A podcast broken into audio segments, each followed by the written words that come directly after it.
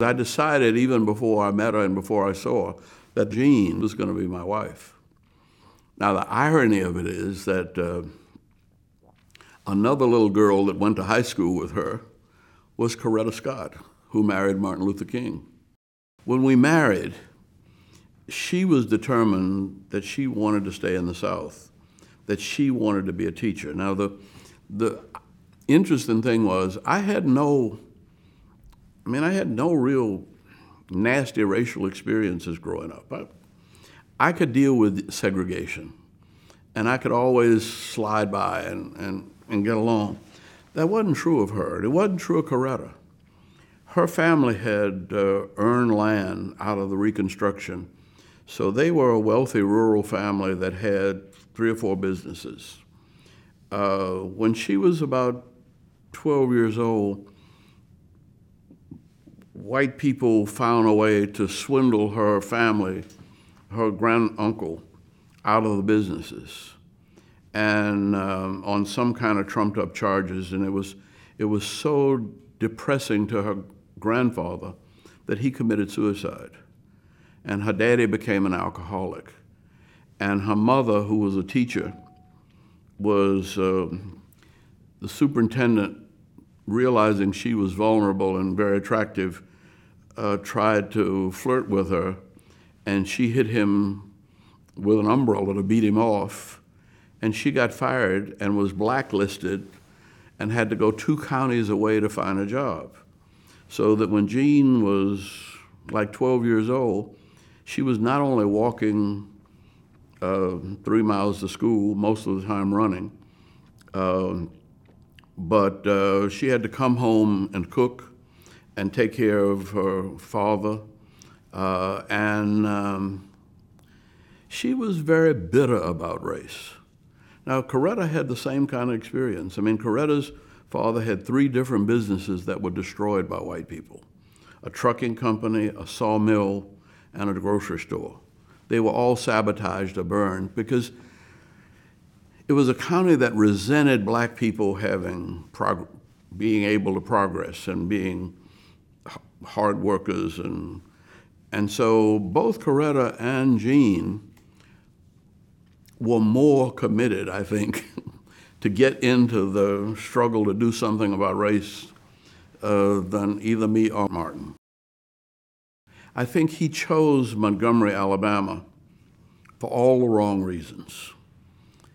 Uh, he wanted to finish his PhD dissertation and he picked the most conservative church in the South, uh, where he'd have the most time to devote to his writing and the least controversy. He was offered jobs in, in Atlanta and uh, Philadelphia, and he turned all of those down where they saw his leadership potential, and he picked the most conservative job he was offered. he went to Montgomery to get away from the controversy. Atlanta was very aggressive. Uh, W.E.B. Du Bois, Walter White, uh, Whitney Young were all in Atlanta. Uh, his father uh, and his grandfather were both civil rights leaders in Georgia. And they wanted, Dr. Mays wanted him to take over as president of Morehouse College. And he was trying to get away from all of that leadership responsibility by picking Montgomery.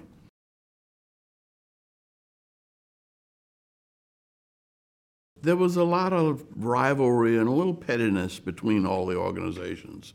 And everybody wanted to speak first because in those days, we figured to get on the six o'clock news, you had to speak before three o'clock. So everybody wanted to speak first, and they were jockeying for position. And he was, he said, I'll speak last.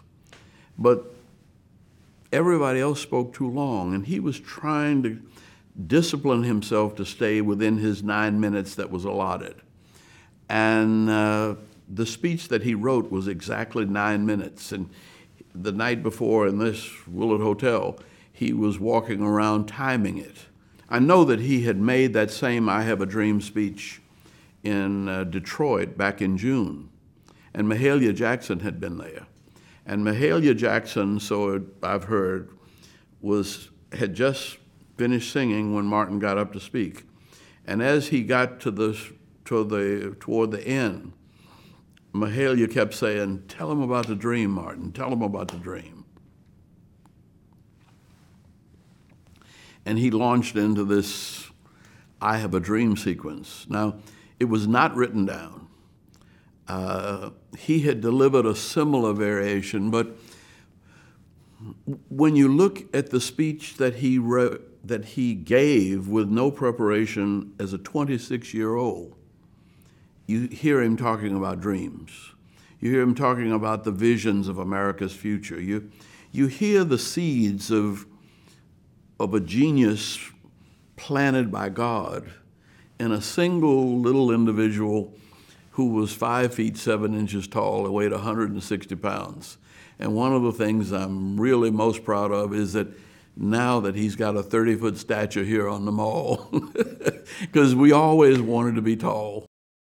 We still have made pro- we've made progress on race, but it wasn't about race. And it wasn't just about war. We've made progress on war, but we've not make, made a great deal of progress on dealing with poverty. In fact, the percentage of people in poverty now in 2013 is larger than the percentage of people. We were all moving into the middle class in 1963. By 2013, we're losing ground in the middle class and not gaining much in the poor. So we still have something to march about. But the difference now is that we know since Martin Luther King made that speech, we've understood that there's no such thing as a national economy, that our economies are intertwined, that we're all part of a global, he would say, network of mutuality. Uh, and we're bound together in a single garment of destiny. Not only black and white, but with China, China and India and Europe and Japan and Latin America. So we are not going to solve the problems of uh, poverty for American, Americans alone. We're going to have to expand Martin Luther King's dream and our thinking to include all of God's children because our Constitution says that all men, and we assume women and children, are endowed by the Creator with those inalienable rights. We as Americans are the champions of human rights. It's a revelation from God to our founding fathers. But it's not something that we can hoard. It's like my grandmama told me to those to whom much has been given, of them will much be required.